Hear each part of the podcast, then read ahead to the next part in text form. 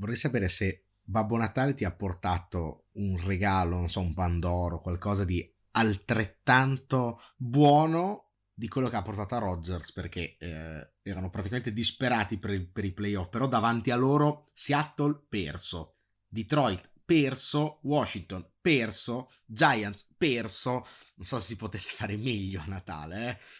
Si poteva perché una mia amica mi ha portato tramite Italy della piadina con prosciutto e cose varie. Quindi... Oh. E anche una cassa di birra Peroni. Anzi, non è vero, nastro azzurro. Ah, ma nastro azzurro malissimo. Eh. Quindi, insomma, io ho, ho, festeggiato così con un po' di piada romagnola. Di romagnola, questo è un complimento che non so se si merita. Però devo dire che non è buona come quella dello stadio Benelli, però, però buona.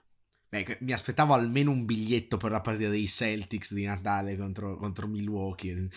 Vabbè, la piadina te la potevo portare anch'io, cioè. Anzi, tra l'altro l'ho fatto l'ultima volta che sono venuto, ora che ci penso. E ricordo anche di essere mangiate in hotel a New York notte tempo, perché non ho resistito. Vabbè, comunque, eh, sì, devo dire, devo dire il regalo che sta all'altezza di quello fatto uh, a Green Bay. Io avrei preferito il biglietto per la partita NBA, ma insomma, Palla 2.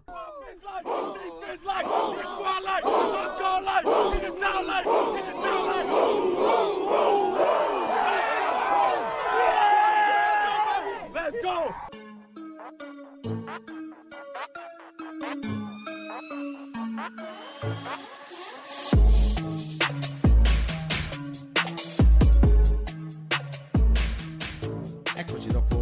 Intro in cui per la prima volta forse non abbiamo sforato, ma non vi preoccupate perché c'è il power ranking, quindi ci penseremo tra poco. Siamo arrivati alla puntata numero 140 di Palla 2. Io sono sempre Luca Bolognesi. E io sono Matteo Venieri. Colgo anche l'occasione per dire, visto che questa è l'ultima puntata del 2022 e diciamo che più o meno si portano via tutte le feste, non è che all'Epifania siamo così legati, voglio anche appunto cogliere l'occasione per annunciare che con oggi un po' come quello vero, il Pandoro e la gag del Pandoro è diventata talmente stantia che d'ora in poi basta perché mi, ha un po' stufato. E eh, da adesso partiamo con la colomba. per la colomba c'è un po' da aspettare. Una lunga trainata fino Pensavo, a Pasqua. Eh, avevo già nominato la piadina, io no, non è stagionale, però cioè, non è mai un brutto momento per, per mangiare una piadina, anzi... Sì, però la piadina a me evoca proprio no, la spiaggia il sabato sera, cioè quindi calma, prima c'è la, la colomba ancora. Comunque, se volete farci un regalo, potete per esempio votare il, il, nostro, il nostro, podcast Palla 2, eh, che sia Spotify o che sia Apple Podcast. Eh, potete dare il numero di stellette e scegliere se fare un commento o no. Ho guardato l'altro giorno per caso, abbiamo 5 su 5 su Spotify, senza avere mai detto votateci, quindi chi, chi, l'ha fatto l'ha fatto di sua iniziativa. Ecco, quella è un'opzione. L'altra opzione è mandare un pacco di piadini a me. Scegliete voi. Ah no, pensavo la, l'altra opzione è, è, votare una stella e insultarci perché abbiamo cassato Gino Smith come, come bidone l'anno scorso. Siamo in buona compagnia. di Gino Smith oggi non è che parliamo tantissimo, c'è un, un, accennino un po' più avanti, però la prima partita eh, di cui andiamo a parlare è anche la partita della settimana, nonché una delle migliori di questa stagione. Ovviamente parlo di Dallas-Philadelphia. Al di là del risultato è stato un ottimo provino per entrambe le squadre per dimostrare perché tutte e due possono vincere il Super Bowl. Per Dallas la ricetta la conoscevamo già, ma era da un po' che non la si vedeva così al completo. Corse dominanti, ottima connection Prescott Lamb e una difesa che forza 5 palle perse. Ok, 34 punti presi da un backup sono tanti, però sul più bello 3 possessi, 3 palle recuperate per chiudere la partita. Quando la difesa gioca così clutch, ci si può anche permettere, diciamo, di concedere tanti punti, tante yard, ma sul più bello fare le giocate decisive. Ecco, quando Dallas gira questi ritmi, lo si è sempre detto che se la possono giocare alla pari contro chiunque. La panna montata, la ciliegina, diciamo le cose extra e soprattutto inaspettate sono i contributi inattesi di Gallup e Hilton, Hilton che chiude un fondamentale terzo e 30 nel quarto quarto, e rarità delle rarità, solo 4 penalità per 36 yard, sappiamo che Dallas l'anno scorso era una delle più penalizzate e anche quest'anno insomma un, un discreto lancio i lenzuoli gialli quando giocano loro. E quando tutto poi gira appunto così bene, così in sincro, puoi anche assorbire il classico errore di Dak Prescott, vedi il pick 6 per cominciare la partita, detto che aveva finito l'ultima con un pick 6, ha cominciato quella dopo con un pick 6, anche mentalmente poteva essere un problema, invece da lì in avanti ha giocato un'eccellente partita, niente da dire. Cowboys per due volte a meno 10, sia nel primo che nel secondo tempo, mai arresi, due rimonte, vittoria finale e di questo va dato merito senza se e senza ma. Per quanto riguarda gli Eagles, se fossi un fan mi scoccerebbe ovviamente aver perso contro i miei rivali, però la mia fiducia in questa squadra sarebbe molto alta come lo era prima. Cinque palle perse, come detto prima, sono tante, però due sono intercetti veramente bizzarri cui cioè se ne vedono veramente pochi, è il due, due defensive back che per due volte sradicano la palla praticamente già in mano a, a Watkins, mani di melma, altri due sono fumble più regalati che causati, diciamo, da, da placcaggi importanti, aggiungi gli infortuni a Lane Johnson e Maddox in partita, ovviamente aggiungi che giocavi con Minshu, che ha giocato una partitona nei numeri, addirittura forse oltre ai numeri, perché nel secondo tempo ha chiuso praticamente qualunque terzo down, ha giocato veramente un partitone, al di là appunto dei due intercetti, però non è Hurts, non è il tuo candidato MVP e soprattutto non è un giocatore che ti apre i playbook come lo fa Hurts. Minshew non è un'opzione per prendere palla e correre, quindi la difesa ha meno di cui preoccuparsi. Eppure in tutto questo mix di difficoltà, Minshew ha avuto 4 palle dalle 19 yard di Dallas per vincere la partita. Insomma, all'andata ha vinto Philadelphia senza Duck. Al ritorno ha vinto Dallas senza Hurts. Tavola apparecchiata per giocare la bella ai playoff. Questo, diciamo, questo main event per capire chi avanza al championship e chi se ne va a casa cornuto e mazziato perché appunto non solo scoccia uscire dai playoff ma pure per mano dei rivali. Penso che la cosa farà parecchio dispiacere a chi perde.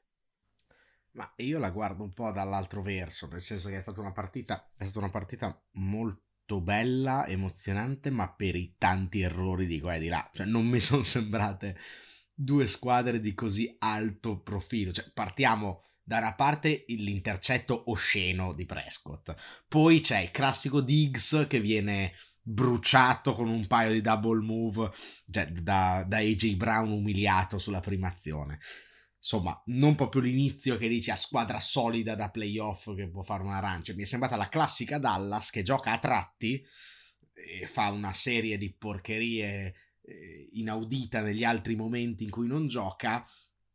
Quella che è andata all'ultimo lancio con Houston ed è andata all'ultimo lancio anche contro Philadelphia più che zoppa, cioè una Philadelphia che appunto ha giocato il contrario del football che aveva giocato fino adesso. Sanders aveva zero palle perse, zero fumble, insomma, in tutta la stagione, ne fa uno settimana scorsa e uno questa sanguinosi godo, ripeto, per, visto che settimana scorsa mi ha fatto perdere al fantasy, ha pure detto ah non me ne frega niente dei vostri fantasy, eh spiace, e adesso... Ha detto proprio non me ne frega niente del fantasy di Luca, io non mi aspettavo un attacco cioè, così a persona. no, no, ma infatti mi spiace che adesso gli tocchi fare un fumble a partita, eh, succede, però eh, par- al netto di questo gli infortuni di Lane Johnson... Eh, che è auto sicuramente per tutta la regular season e Avonte Maddox forse anche peggio e mi sembra anche Philadelphia una squadra che eh, è un po' in discesa. Minshu ha giocato una gran partita, ma non è una novità. Secondo me questo non dico che abbassa le quotazioni di Hertz, però dimostra un po' come fece Falls vincendo il Super Bowl dopo Wentz, che è più il sistema che fa il QB che il QB che fa il sistema in questo caso, anche se diciamo le due cose vanno di pari passo perché Hertz è un grandissimo giocatore come atleta e quindi mette di suo nell'attacco tantissime occasioni in cui improvvisa, chiude down di corsa, eccetera, apre il playbook, eccetera. Poi c'è il sistema Philadelphia che mm, nasconde tutti i suoi limiti da lanciatore facendolo diventare anche un lanciatore più che rispettabile e da qui viene la sua stagione di MVP. Quindi grandi meriti a lui, però ecco, bisogna sempre ricordare che gioca in quel sistema lì. Però anche Philadelphia non mi ha fatto questa impressione di squadra dominante, appunto 5 palle perse. Dall'altra parte, ripeto, su Dallas arrivi all'ultimo lancio e rischi di perdere quando hai turnover uh, battle vinta abbastanza abbondantemente. Gioco di corsi migliore degli altri. Un ricevitore che è Lamb che non riusciva a tenere nessuno. L'altra squadra, mezza squadra, mezza, mezzo roster fuori per infortunio. Cioè, non è una vittoria così solida. Sei pure in casa tua. Non so come dire, giustamente citavi la vittoria di Philadelphia all'andata. Era stata più solida la vittoria di Philadelphia all'andata contro Cooper Rush. Oh, Minshew è meglio di Cooper Rush per carità, però boh, a me Dallas continua a dare proprio una miriade di punti interrogativi. Su Philadelphia ne ho qualcuno, soprattutto legato appunto ai problemi eh, fisici di tanti giocatori, però penso che, non lo so, se devo guardare al futuro, secondo me Philadelphia esce nettamente vincitrice da, questo, da questa partita, come prospettiva.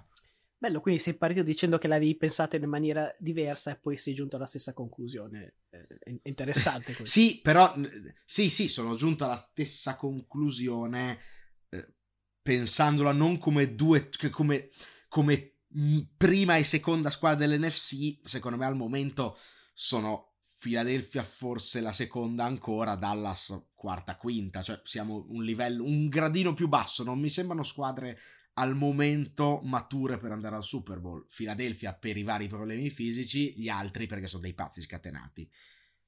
Siamo arrivati alla seconda partita che è una partita che devo dire che raramente in stagione sono stato così impaziente di commentare.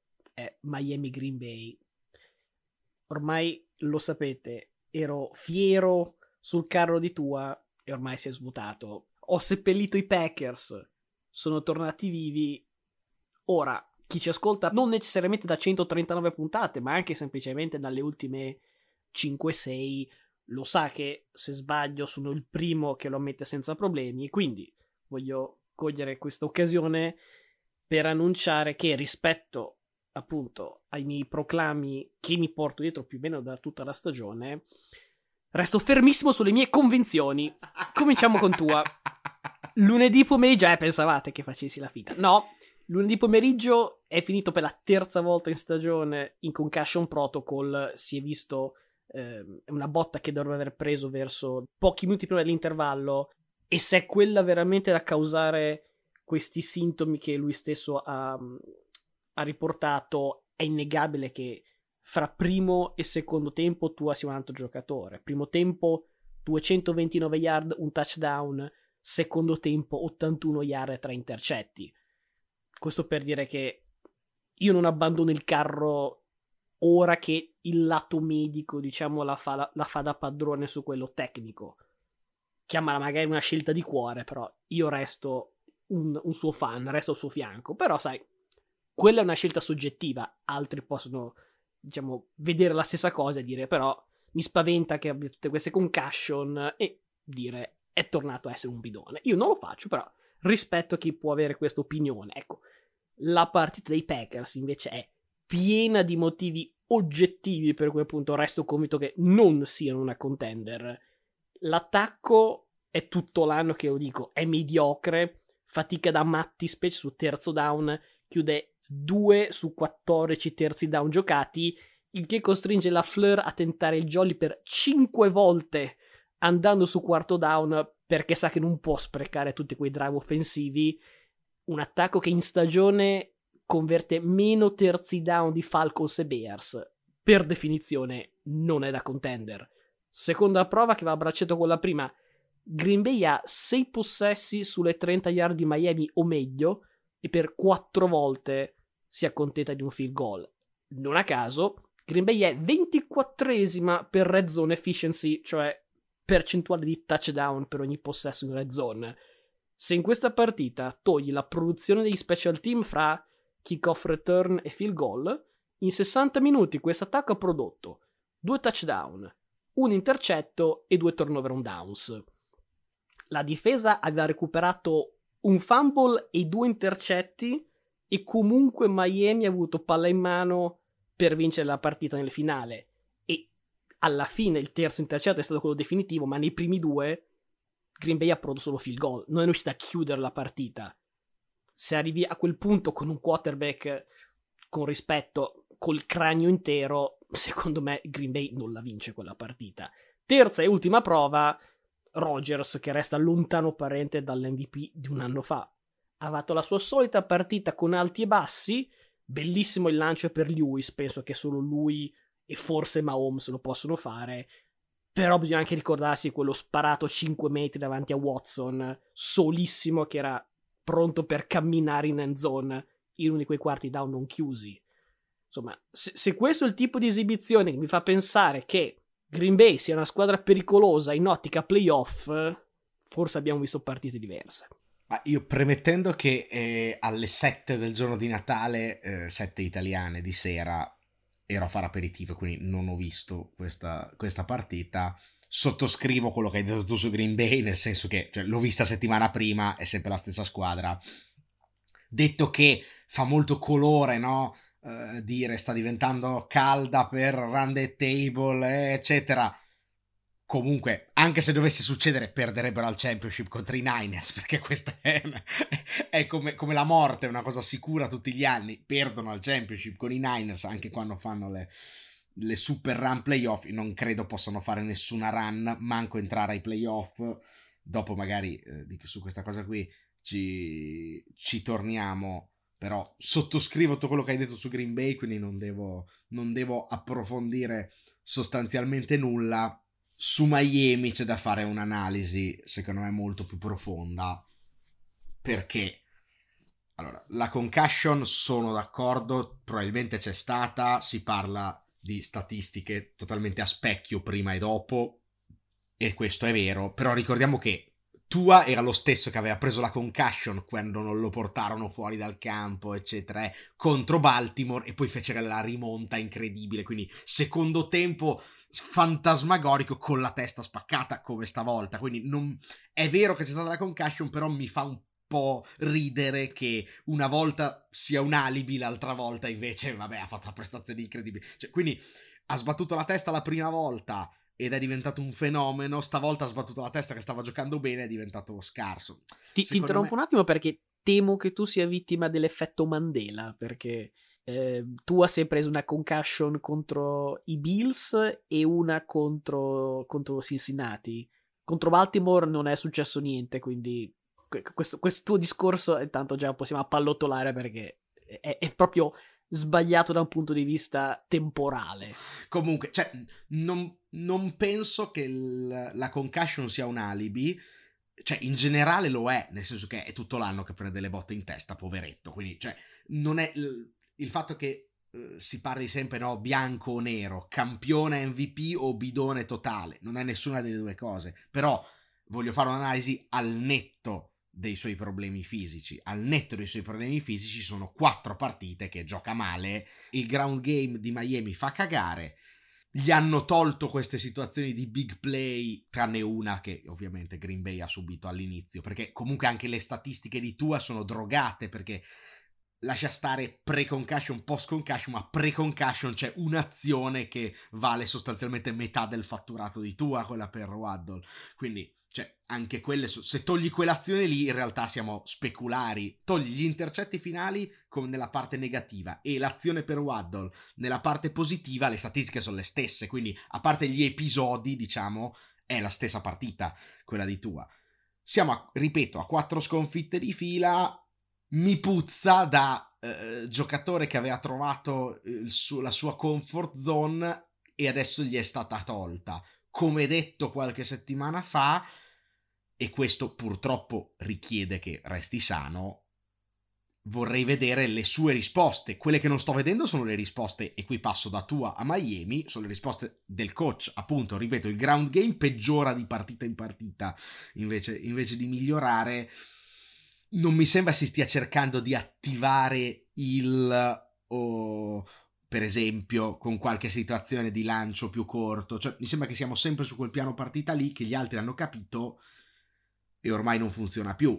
La cosa che gli auguro è che ci si possa trovare qui l'anno prossimo, quello dopo e quello dopo ancora a fare considerazioni tecniche e non... Sì, sì, cioè a fare l'analisi esatto, eh, di, come, esatto, di come no? preparano le difese della partita su di lui perché... Cioè, è più interessante che parlare di ah ma ha preso una botta in testa allora è giustificato ad aver fatto tre intercetti dopo cioè nel senso da un, la- da un lato è proprio sbagliata la considerazione dall'altra tu giustamente obietti, non facciamo neanche la considerazione tecnica a sto punto. E questo può anche essere un tema, un tema interessante. C'è un giocatore che tutte le volte che è seccato rischia di finire al pronto soccorso. Non gioca, penso, neanche con la tranquillità giusta poi di, di giocare una partita, al di là che sia in concussion protocol o no.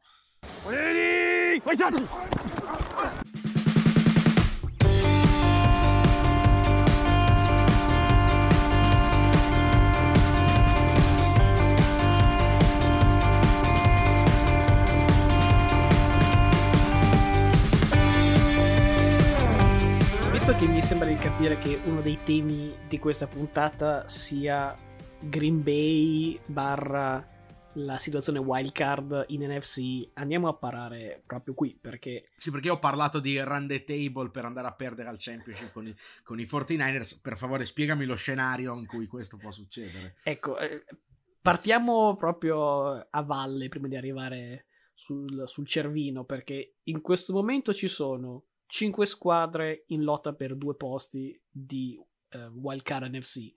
Al momento Giants e Washington sono dentro, Seattle, Detroit e Green Bay, tutti con lo stesso record 7-8, sono, sono fuori. Green Bay la vediamo adesso 7-8, appunto era 4-8 fuorissimo, ne ha vinte 3 di fila, è ritornata in corsa come detto te, connivenza di tutte le squadre che hanno fatto schifo. Per fare un discorso più completo, in quest'ultimo mese, se sommi Giants, Commanders e Seahawks, due vittorie e due pareggi. Peraltro, pareggio proprio fra New York e Washington. Stanno facendo la gara a non arrivare alle wild card. Green Bay, per arrivarci, deve intanto vincere tutte e due. Tutte e due gioca, le gioca in casa, che è, è un plus. Insomma, Lambo fra, fra dicembre e gennaio non è per tutti, ma in più deve sperare o almeno in una sconfitta di Washington o in due sconfitte dei Giants. Green Bay, insomma, ha, ha il, il, calendario in assoluto più difficile a Minnesota e Detroit, due squadre che già l'hanno sconfitta e aggiungo due squadre che comunque in week 17 e 18 non andranno lì con eh, la primavera, no, per così dire, perché tutte e due hanno motivi per vincere. Minnesota per eh, confermare il seed numero 2 e Detroit proprio per entrarci a sti playoff. E in più direi il bonus della soddisfazione di mandare a casa eh, Green Bay, appunto mettere l'ultimo chiodo su sta benedetta bara dei, dei Packers. New York non può perdere in casa contro Indianapolis e anzi premetto ora sarà il mio pronostico prudente e questo insomma, per dire quanto sono convinto che New York è comunque... Mi sto, mi sto toccando in ogni dove, sto cercando materiale metallico sì, qui immagino. letto, non, non, so dove trovarlo. Washington eh, è tornata ad avere una situazione, diciamo, spinosa quarterback, Reineke e Wentz. Però, sai, in week 18 arriva Dallas. Dallas, da un lato, potrebbe a sua volta dire: Voglio fare una vittoria per sbattere fuori i rivali di Division. Dall'altra, uno potrebbe benissimo far riposare i titolari e soprattutto, sai, se, fra virgolette, ti scansi, come si direbbe nel calcio, poi sicuramente cacci fuori i Packers. L'unico modo per cui Dallas e Green Bay si possono incrociare ai playoff è al championship. Però sappiamo che Green Bay è bestia nera di Dallas, quindi perché nel dubbio eh, tenersi dentro i Packers? Anzi, sbatterli fuori penso farebbe piacere. Le ultime due sono Seattle e Detroit che hanno avuto due stagioni veramente agli antipodi. I Seahawks sono partiti a palla, salvo poi vincerne una delle ultime sei. Lions invece partiti 1-6 e poi diventati una delle squadre più calde della Lega. Non mi metto qui a prevedere chi, chi entra o chi no, perché a fare queste cose si fa solo la figura del Pirla fra un paio di settimane. Posso, diciamo, dire da un lato umano più che, più che tecnico perché e qui arriva il punto di Gino Smith. Gino Smith, così bistrattato da tutto e tutti, ha fatto una stagione dove intanto ha conquistato un posto al Pro Bowl, per dire, che nessuno mai poste- poteva, poteva, prevedere inizio anno, quindi è difficile non fare il tifo per lui. È anche difficile non fare il tifo per i Lions, squadra perennemente nel, nel sottoscala della Lega. Però poi cosa dici? Devi lasciare fuori i Giants dopo che almeno per metà stagione abbiamo decantato Dable. Vuoi lasciare fuori il tuo GOAT Heineke? Io sono molto curioso e da spettatore esterno voglio solo vedere cosa succede e, e preparo i popcorn. Ma io temo che Seattle sia abbastanza la canna del gas, non per colpa di Gino, tra l'altro, ma eh, sono un po' emersi tutti quei problemi che aveva comunque già anche la scuola dell'anno scorso, che sono stati magari mascherati a inizio anno e che adesso stanno un po' venendo fuori. Nell'ultima partita una sconfitta netta per carità a Kansas City che ci può stare però Kansas City era andata a supplementare con Houston la settimana prima quindi certo non una squadra totalmente schiacciasassi mi sembra che abbia troppi problemi e non è davanti quindi dovrebbe insomma avere una, una, una serie di combinazioni fortunate per entrare quindi purtroppo eh, Gino lo vedo abbastanza fuori Washington, sinceramente, cioè, sarebbe bello avere quattro squadre della stessa division ai playoff per la prima volta, eccetera. Però adesso se panchinano veramente Heineken per Wentz, io spero che vadano fuori. Tra l'altro, non impossibile che succeda. Poi i Giants, diciamo che sono i favoriti, anche se sto toccando tutto, perché insomma, eh, giocano in casa con Indianapolis, che già è da vincere nel caso c'è comunque l'appello con Philadelphia che potrebbe già essere prima e quindi far riposare i titolari all'ultima giornata. Ce la siamo giocata fino all'ultimo possesso con Minnesota, perso 27-24. Tra parentesi, in questa partita Justin Jefferson ha superato il record di franchigia di Randy Moss per yards ricevute, giusto così per, per citare la cosa, però ecco i Giants comunque hanno il potenziale, secondo me è giusto dopo la stagione che hanno avuto che si facciano un giretto per perdere ovviamente la prima ai playoff. Temo che alla fine sia un lancio di moneta tra Green Bay e Detroit, tra l'altro scontro diretto all'ultima, all'ultima partita. Come mi segnalavi tu, impossibile che Detroit, che sta facendo malissimo fuori casa, vada a vincere a Lambo in un win and in, dove invece Green Bay ha il win and in dall'altra parte. Queste sono quelle, quelle partite no, decise da, da, da, dai fluidi più che da, dati tecnici. Cioè, sai che se arriviamo in quello scenario lì vince Green Bay. Però penso che sinceramente vincerà Minnesota e così faccio anche spoiler, anch'io del mio pronostico, in questo caso pazzo, che è Minnesota vincente a Green Bay. Quindi Green Bay la mettiamo fuori perché perde con Minnesota. A quel punto, con Green Bay fuori, Detroit potrebbe effettivamente vincere e quindi entrare lei. Forse sarebbe anche la cosa più giusta come valori delle squadre e far entrare i Giants e Detroit. Che poi la cosa più, più giusta sia quella che succede è tutto da vedere. Personal foul, unnecessary roughness, number 92 of the defense for throwing a punch. Number 92 is ejected.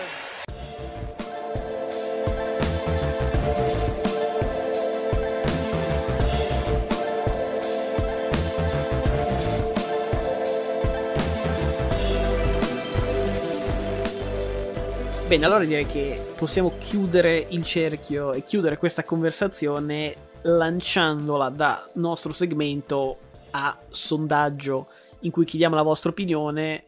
La domanda è: ma questi Packers riusciranno a fare i playoff? È una domanda che noi vi facciamo questa settimana e è possibile che anche fra due settimane sia ancora una, una questione aperta. Chissà, questo lo vedremo. Io ho sempre a mente che la squadra più tifata delle persone che ci ascoltano è proprio Green Bay e probabilmente ci state lanciando macumbe per quanto spesso parliamo male di, di, Green Bay o quantomeno che nessuno di noi due crede in questa squadra. Io mi limito a dire che se facciamo un confronto con inizio anno, nessuno avrebbe detto ah, Green Bay arriverà proprio in week 18 ad acciuffare i playoff proprio con l'ultima wild card disponibile. Se quella fosse stata l'ambizione di Green Bay o la nostra previsione, penso che chiunque ci avrebbe dato degli ubriachi. Quindi, ok, Green Bay still alive, complimenti perché comunque ci è voluto eh, c'è voluta tanta forza mentale, forse più ancora che fisica, però ecco, viste quelle che erano le premesse, ricordiamo anche lui che le aveva come eh, partecipanti al Super Bowl, ecco, a quello sono molto più lontani da quella squadra che al fare i playoff, ma il solo fare i playoff non penso che né i tifosi né in generale il resto della Lega lo debba vedere come questa, questo incredibile achievement, questo incredibile traguardo. Ma scusa, ma scusa, vuoi mettere vincere in casa con Minnesota, puoi vincere in casa con Detroit l'ultima, a quel punto vai a Minnesota a giocare il primo turno, dove hai perso no, di 40 tipo alla prima di campionato. Ovviamente in questi casi sempre vittoria della squadra in trasferta, cioè sicuro vittoria di Green Bay, ne abbiamo eliminata una, si va a giocare a Filadelfia, vinci anche a Filadelfia perché insomma partita epica di Rogers old style e butti fuori il seed numero uno che ha riposato tre settimane quindi arriva freddo alla partita più importante dell'anno eccetera e, e poi a championship contro i Niners perdono cioè gra- lo, quante volte l'abbiamo vista questa storia no? Per quanto riguarda il sondaggio di settimana scorsa eh, la domanda era ormai è tre settimane che facciamo i sondaggi cambiando squadra ma insomma quello è, è zona playoff è quello che ci piace, ci piace sapere, ci piace chiedervi. La domanda riguardava i Jacksonville Jaguars, se appunto riusciranno a fare i playoff per il 59% di voi. Il mio nuovo pupillo, Trevor Lawrence, ce la farà. Ehm, vale la pena dire che con la vittoria di lunedì sera dei, dei Chargers c'è solamente uno slot disponibile per, per tutte le squadre, per le pretendenti Miami al momento è dentro con record di 8 e 7, seguono Patriots, Jets, Steelers, Titans e Jaguars, tutti a 7 e 8. Ovviamente una fra Jacksonville e Tennessee eh, entrerà per forza vicino alla division. Tennessee è anche in teoria still alive in alternativa per la wild card, però se effettivamente Ryan Tannehill non giocherà più per il resto dell'anno la vedo messa male. Questo per dire cosa, Forza Jacksonville Jaguars, io ho sempre creduto in voi. sì, è che quando me li hai fatti mettere ultimi nel power ranking, mi ricordo, me lo sono segnato. Perché ne avevamo persi quattro di fila. No, no, ma io mi ricordo perché io volevo mettere Houston e tu volevi mettere Jacksonville, cioè me lo sono proprio segnata, così ho fatto anche un teaser al power ranking. Guarda, tu credevi così tanto, così credevi così tanto nei Jaguars che hai detto io non li metterei mai ultimi penultimi. cioè, no, ma avessi detto li volevo mettere ottavi, dico, cavolo, tu avevi, l'avevi vista lunga. C'era la, c'era la fiammella, c'era, c'era, la fiammella della speranza. Sì, certo. Vabbè, comunque, invece, tornando al, al sondaggio su Green Bay, ricordiamo di votare eh, su Spotify, potete fare swipe up semplicemente dal nostro podcast oppure potete, anzi dovete seguirci su Instagram così mandate anche i messaggi al computer di Matteo che diventa bollente e palla due podcast con gli underscore al posto degli spazi e lì troverete il sondaggio nelle storie.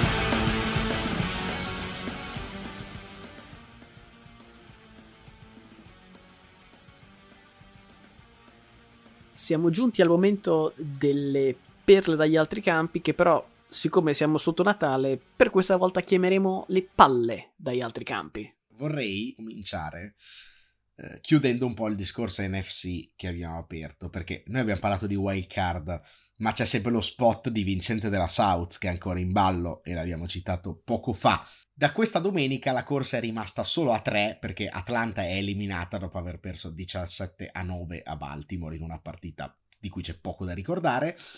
Rientrano invece prepotentemente in corsa i Saints che vincono a sorpresa 17-10 a Cleveland. A Cleveland dove Deshaun Watson è ancora evidentemente sotto massaggio perché non ci siamo ancora accorti della sua presenza resta comunque in vetta, restano comunque in vetta i Bucks, nonostante facciano vomitare, o almeno continuano a fare vomitare per tre quarti. Iniziano talmente male che il primo completo di un ultra quarantenne nella partita contro Arizona è un fake punt del Panther Andy Lee eh, di Arizona. Cioè, Brady per un drive non completa manco un passaggio, ci mette un bel po' ad arrivare al primo touchdown e anche in casa della derelitta Arizona serve un fourth quarter comeback da meno 10 di Tompa che come al solito si sveglia all'ultimo momento giusto in tempo per andare al supplementare e vincere 19 a 16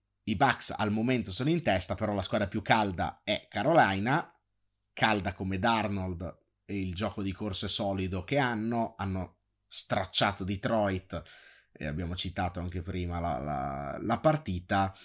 Sarà decisivo lo sconto diretto di settimana prossima. New Orleans resta alla finestra, serve una combinazione sostanzialmente impossibile, però chissà. Sempre per l'NFC eh, abbiamo citato i 49ers che hanno, anzi non li abbiamo citati, ma hanno asfaltato eh, Washington, continuano ad essere dominanti anche senza Dibo Samuel terza da titolare per Brock Purdy, terza gara con più di un touchdown lanciato e un passer rating superiore a 100.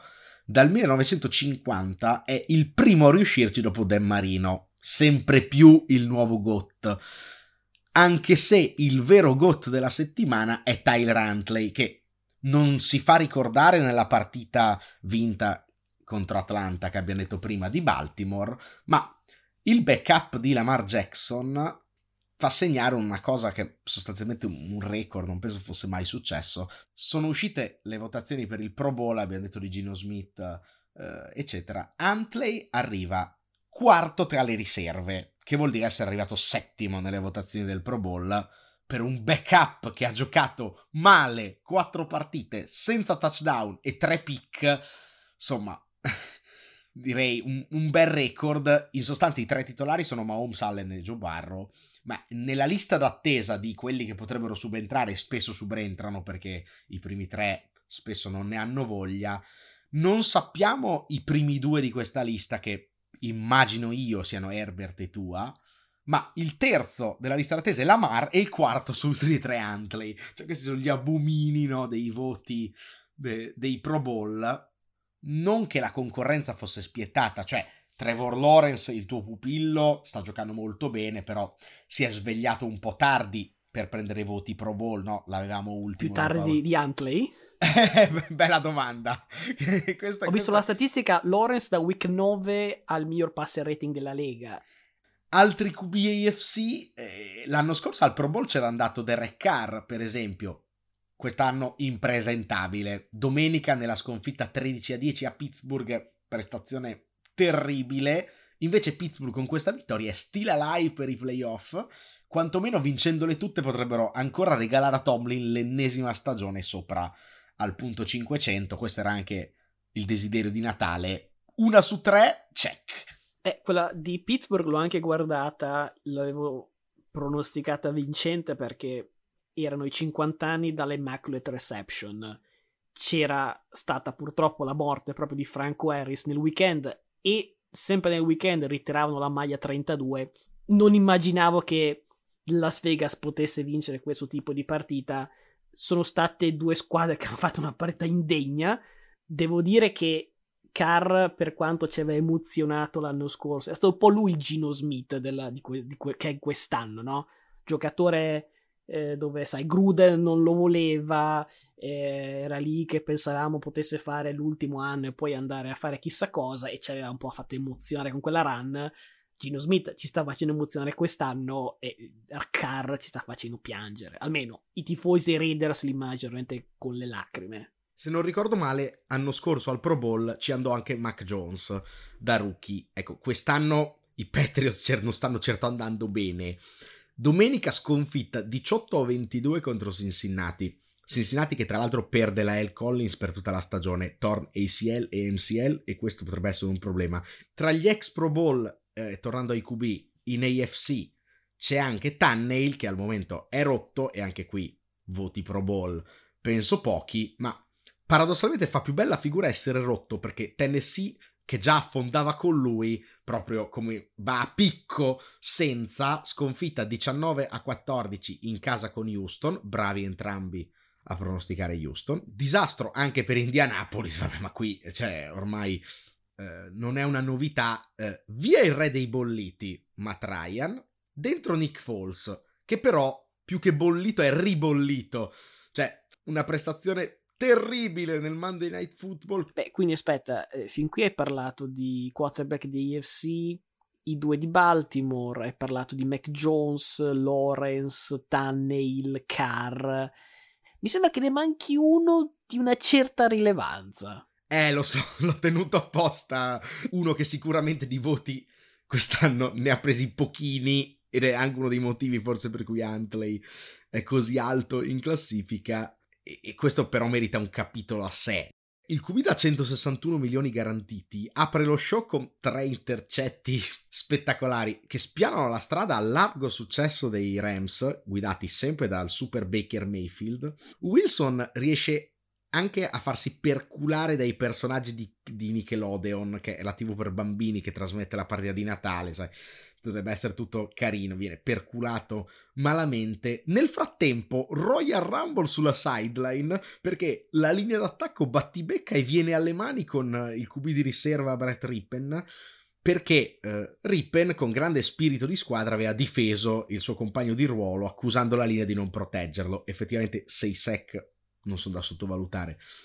A questo punto Rippen viene anche buttato in campo nel garbage time e per solidarietà nei confronti del suo compagno da 161 milioni garantiti decide di lanciare un bel pick six a chiudere proprio una partita veramente da non perdere e alla fine la vittoria dei Rams dice 51 a 14 e, e giù che si vomita. La cosa bella di, quest- di tutta questa cosa, almeno se sei tifoso di Denver, troviamone una bella è che dopo questo spettacolo imbarazzante salta la panchina di Natalia Hackett, che diventa solo il quinto coach a non finire la prima stagione da capo allenatore. Prima di lui, Lou Holtz, Pete McCalley, Bobby Petrino e quella leggenda di Urban Meyer l'anno scorso che aveva insomma già aperto la strada a queste, a queste spettacolari situazioni. Ecco, la cosa meno divertente, dove tutto è cominciato, tutto finisce perché l'internet coach sarà lo specialista del clock management. Ecco, consiglierei vivamente ai tifosi dei Broncos di tenere spenta la TV ancora per un po'. Detto che appunto Hackett poteva essere tranquillamente cannato in week one per giusta causa, ho capito che sarebbe stato cannato quantomeno questa settimana perché conferenza stampa post partita ha detto non eravamo pronti. Due domande. Uno, a week 16 Dici non eravamo pronti? Domanda 2, ma quando mai siete stati pronti quest'anno? Perché non in week 1, 2, 3, 4, 5, 15, 16, mai. Non so neanche quando mai è stato pronto Russell Wilson, anzi, mister 161 milioni garantiti. Altro numero che non è 161 milioni, è un filo più basso, è il suo QBR 3.5. L'ultima considerazione è di solito non mi piace farla, lo ammetto, perché ci sono 32 lavori in NFL che sono unici, per esempio appunto head coach. Però stavolta lo devo chiedere, chi è che vuole la panchina di Denver? Hai subito per cominciare un draft azzoppato proprio per la trade di un quarterback assolutamente bollito che avrai per i prossimi tipo 5 anni a meno di non assorbirti dead cap che di nuovo ti crea un handicap clamoroso quando vuoi poi costruire la squadra negli anni successivi. Se nella stessa, divi- nella stessa division di Mahomes ed Herbert. E perché no, Devante Adams più Brady che viene a sostituire Carr. ecco, io penso che Sean Payton, che è un po' il nome caldo di questa, di questa off-season, abbia scelte ben migliori che finire qui. Hackett già era un po' un jolly, si sperava, credo, di attrarre Aaron Rodgers quando in estate si ancora fantasticava che potesse lasciare Green Bay. Ecco, ora che sai chi è il tuo quarterback, però n- non so chi possa, chi possa venire. I want everybody to look at me. I'm a pass it to coin after I say one thing. That's a W. That's E1. That's E1. That's a W.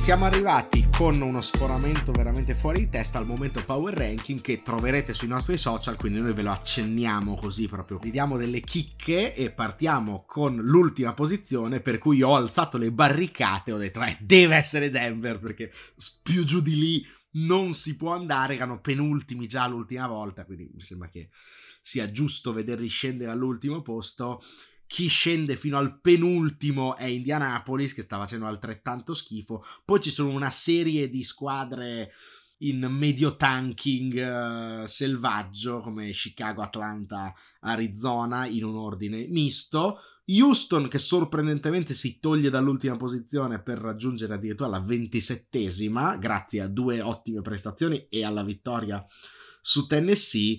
Uh, l'ultimo blocco è chiuso dai Rams che comunque sono un pelo meglio di come erano qualche settimana fa grazie a Baker Mayfield e da New England che invece proprio perché non ci spieghiamo come possa continuare a perdere delle partite finisce prima ma dell'ultimo blocco.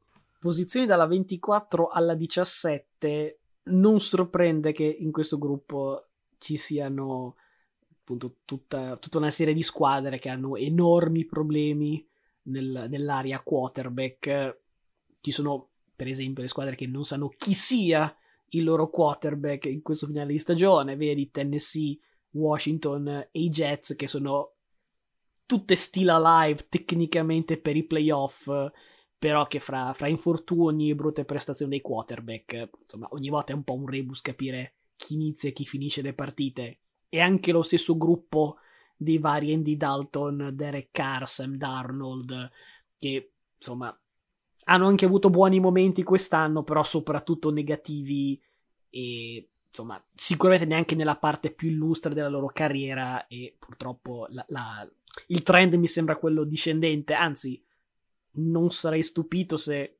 se prendete tutti i quarterback di questo lotto, solo uno o due massimo li ritroveremo ancora il prossimo anno titolari a week one nelle stesse squadre passiamo nella prima metà, perché posizioni dalla 9 alla 16, quelle che vorrebbero fare rumore nei playoff, ma che non so se abbiano le carte in regole per farlo, si devono anche ancora qualificare, mm, a dire, a dire la verità, tutte a parte Baltimore. L'ultima di questa fila è Tampa Bay, che insomma, no, Caroline era la migliore del secondo blocco, Tampa Bay la peggiore dell'ultimo. Fra una settimana potremmo anche doverle invertire perché c'è lo sconto diretto.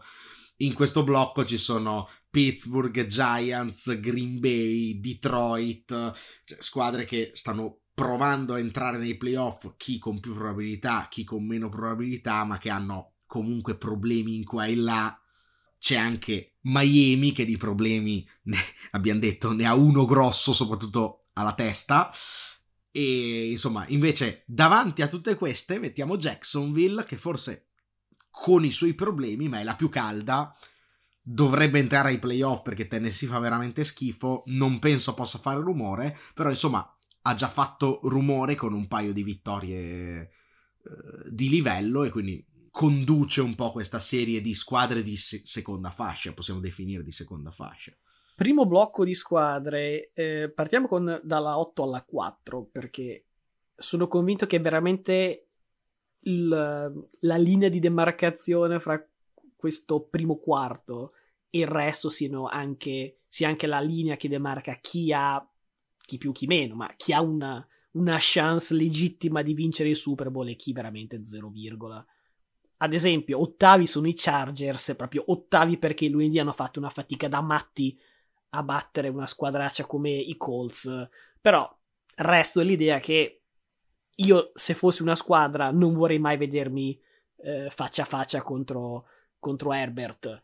Sopra di loro, Minnesota, Dallas, Cincinnati e Kansas City, climax ascendente di pericolosità, hanno tutte, diciamo, una, una pecca che potrebbe essere poi la condanna per, per non vincere il Super Bowl. Però devo dire che già tenere Kansas City fuori dal podio mi fa abbastanza storcere il naso perché al terzo posto c'è San Francisco che è un giusto tributo per una squadra che comunque è in striscia aperta di 8 vittorie di fila, nonostante il KO di Dibo, nonostante il KO di Garoppolo. Brock Purdy, Mr. Irrelevant, è 3-0, sta facendo molto bene e anche più del compitino. Ogni, ogni partita fa un paio di lanci veramente da, da, da applausi. Secondo gradino del podio per Philadelphia, discorso più o meno già fatto, senza Hertz non sono la stessa squadra e senza Hertz e i vari Garner Johnson, Lane Johnson, Maddox e compagnia, in questo momento è difficile metterli primi e favoriti a vincere il Super Bowl.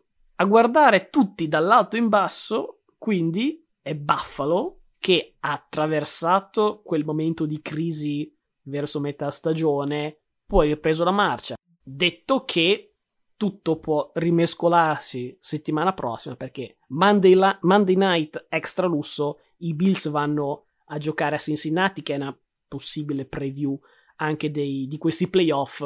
Dovesse vincere Cincinnati, tutto si rimescola. Eh, ultimo, ultimo annuncio: questo è appunto l'ultimo power ranking della stagione. Ma attenzione, è pure l'ultimo power ranking di questo podcast perché eh, i power ranking ormai ci danno anche i, i podcast di vostro nonno che, che fa in cantina col, con l'ambrusco. Quindi mi pare giusto anche un po' a rinnovare. Siamo anche il podcast che ha creato la top 10 dei bolliti, quindi lettera Babbo Natale. Cioè, Power Ranking è troppo standard. Cioè, ti segnalo che lettera Babbo Natale l'hanno copiata tutti, eh, perché dopo che l'abbiamo fatta noi visto, ho, visto ide- ho visto l'articolo tipo di NFL.com o ESPN, non mi ricordo, che diceva cosa ogni squadra spera di trovare sotto l'albero. Cioè, ho detto, questo, questa è un'idea di Matteo, però, eh, cioè copyright, gentilmente. Quindi salutiamo Roger Godel che ci ascolta sempre e, e ci ruba le idee, perché sicuramente è questo quello che è successo. Ehm, quindi da, il prossimo anno ci sarà un, un segmento nuovo. Io già ho un'idea in testa e anzi potrebbe già debuttare per i playoff. Piccolo spoiler. Eh, invece settimana prossima, questo lo annuncio io, tornerà il QA visto che dopo ci sono i playoff e diventa troppo un casino farlo, la prossima e l'ultima settimana, tra virgolette, buca prima di parlare di verdetti eh, importanti nel corso della stagione. Metteremo un box sui, sui, social e potrete farci qualche domanda o barra insultarci sempre o cercare di comprare il biglietto del carro di tua da Matteo che so che... Eh, sta cercando di venderlo, anche se non l'ha dichiarato in questo podcast, ha, ha, rifiutato, cioè ha negato, ma in realtà sotto sotto io adesso ho fatto una breve ricerca su eBay e l'ho trovato, quindi e adesso, adesso è a 59,90, però secondo me se contrattate può scendere.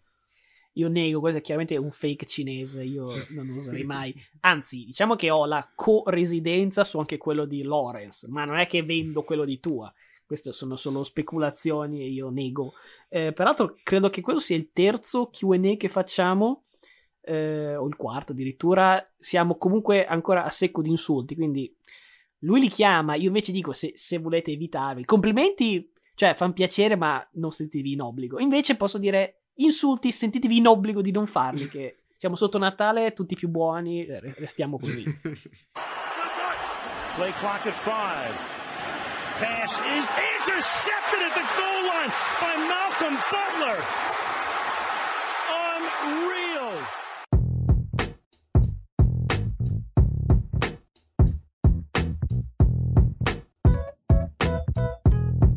In chiusura i pronostici, il prudente l'avevo già detto prima, New York contro Indianapolis, New York ha troppo da giocarsi e Indianapolis ha assolutamente niente da, da dire, anzi non so neanche chi metterà poi in campo Saturday.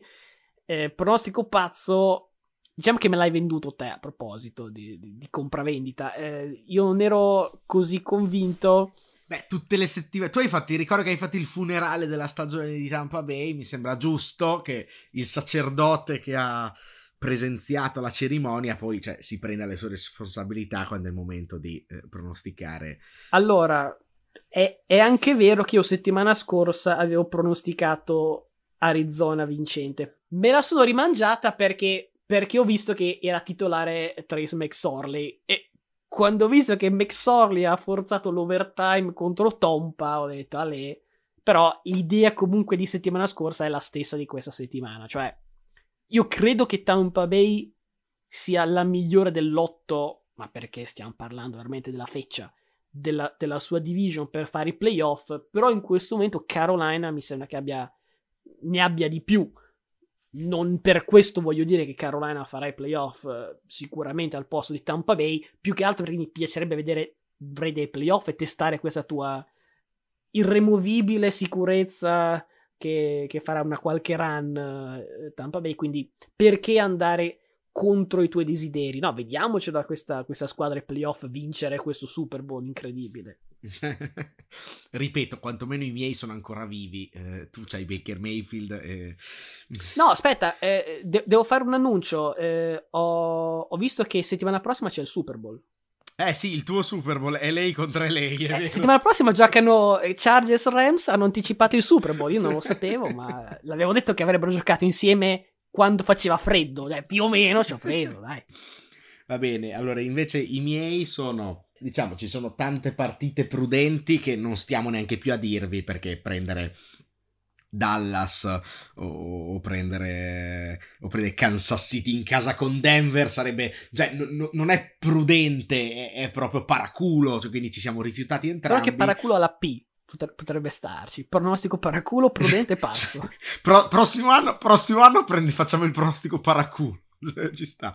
Vabbè e per prendere una un po' più greedy prendo Jacksonville a Houston.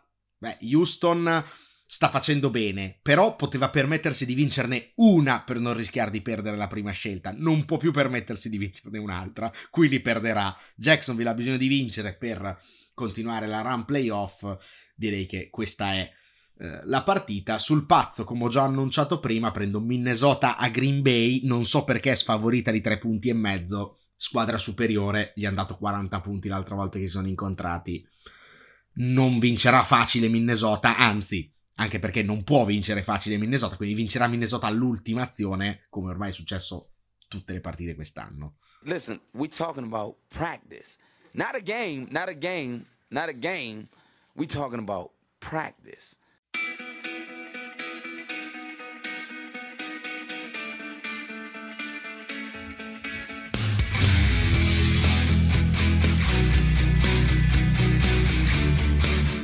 Io sono sempre stato un enorme fan delle partite NBA il giorno di Natale.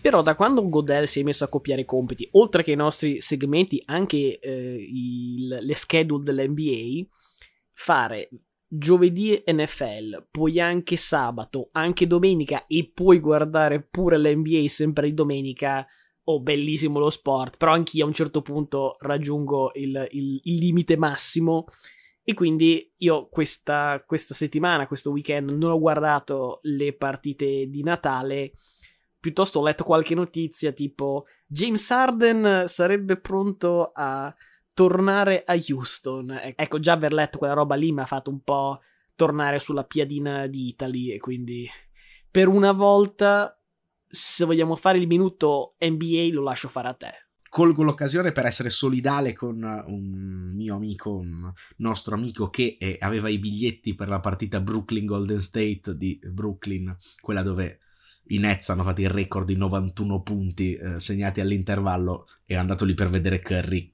Curry non c'era, insomma, non c'era manco Kyrie nel dubbio. È stato proprio un, un eca- manco una partita equilibrata, cioè un, un ecatombe su, su tutta la linea. Ma... No, scusa un attimo, ma tu che fai sempre il cronometrista della domenica, il minuto è già cominciato o, o questo è bonus, quindi non vale? Perché poi quando mi dai il via io cronometro e siccome tu sei sempre precisissimo so che farai 60 secondi proprio spaccati.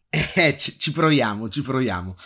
Andiamo in ordine cronologico, orario aperitivo Philadelphia va a New York e vince 119-112 con un gran secondo tempo e a proposito di Arden, prestazione vintage 29 più 13, ottava vittoria di fila per fila. Questa segnala che va negli annali delle battute. I Lakers a seguire illudono e si illudono nel primo tempo, ma prendono 51 a 21 di parziale nel terzo quarto e perdono a Dallas. LeBron James domina il primo tempo, Doncic il secondo, passaggio di consegne. Terza gara, che è quella che saresti dovuto andare a vedere tu a Boston, con i Celtics che asfaltano Milwaukee in un vero e proprio statement game, statement come la schiacciata di Tatum in faccia a Giannis, ma attenzione perché la sorpresa sotto l'albero è la partita successiva dove Golden State batte Memphis nonostante 36-8 e 7 di Jamorant, vintage Draymond Green che va in doppia cifra con rimbalzi e assist, senza punti, le due squadre notoriamente non si amano e Clay Thompson punge. Per parlare di dinastia bisogna prima vincere qualcosa. Touché.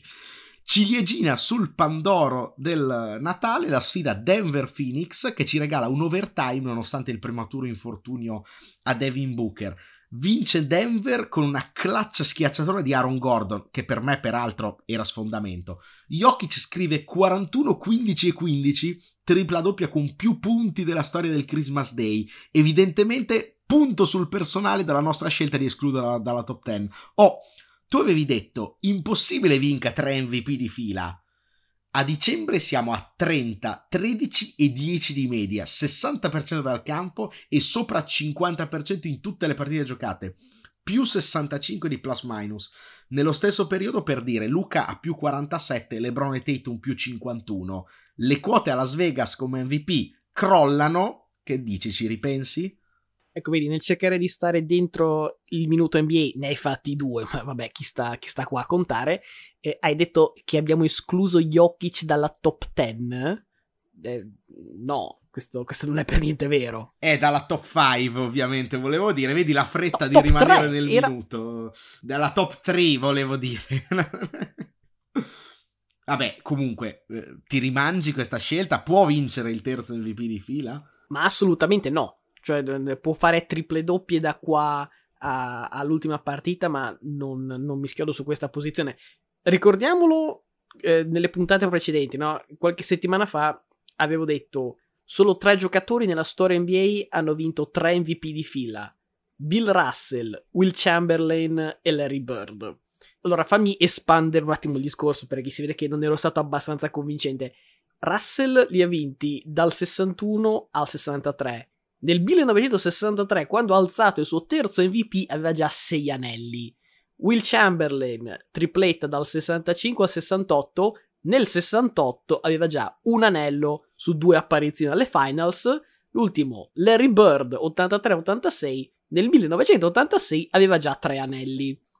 Ora, Jokic in carriera, che cosa ha fatto esattamente per essere in questa conversazione? Sicuramente nessuno ha mai confuso questa come l'era di Jokic, cioè è identificabile l'era Jordan, l'era Kobe, l'era LeBron, ora dire che siamo nell'era Giannis, dire che questa invece è l'era Jokic per un giocatore che ha zero anelli, zero apparizioni alle finals, una singola vittoria alle, alle conference finals, allora non hai anelli alle dita, non hai chiaramente l'etichetta di giocatore generazionale che sta definendo quest'epoca, no, o, o, sono cambiate durante la notte di, di Natale, non lo so, i, i, parametri per definire che tipo di giocatore all time, all time devi essere. Per vincere tre MVP di fila, se si parla solamente di fare delle bellissime cifre in regular season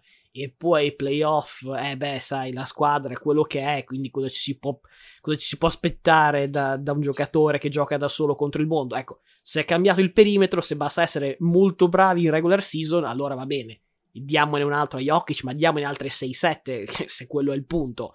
Se parliamo invece che esiste una sorta di distinzione che a un certo punto devi veramente far vedere qualcosa di generazionale, qualcosa di storico per vincere tre MVP di fila, ecco, finché Jokic non lo dimostra, io lo squalifico da qui a fine carriera per altri MVP. Se vince, ne riparliamo, fino ad allora, conversazione per me chiusa.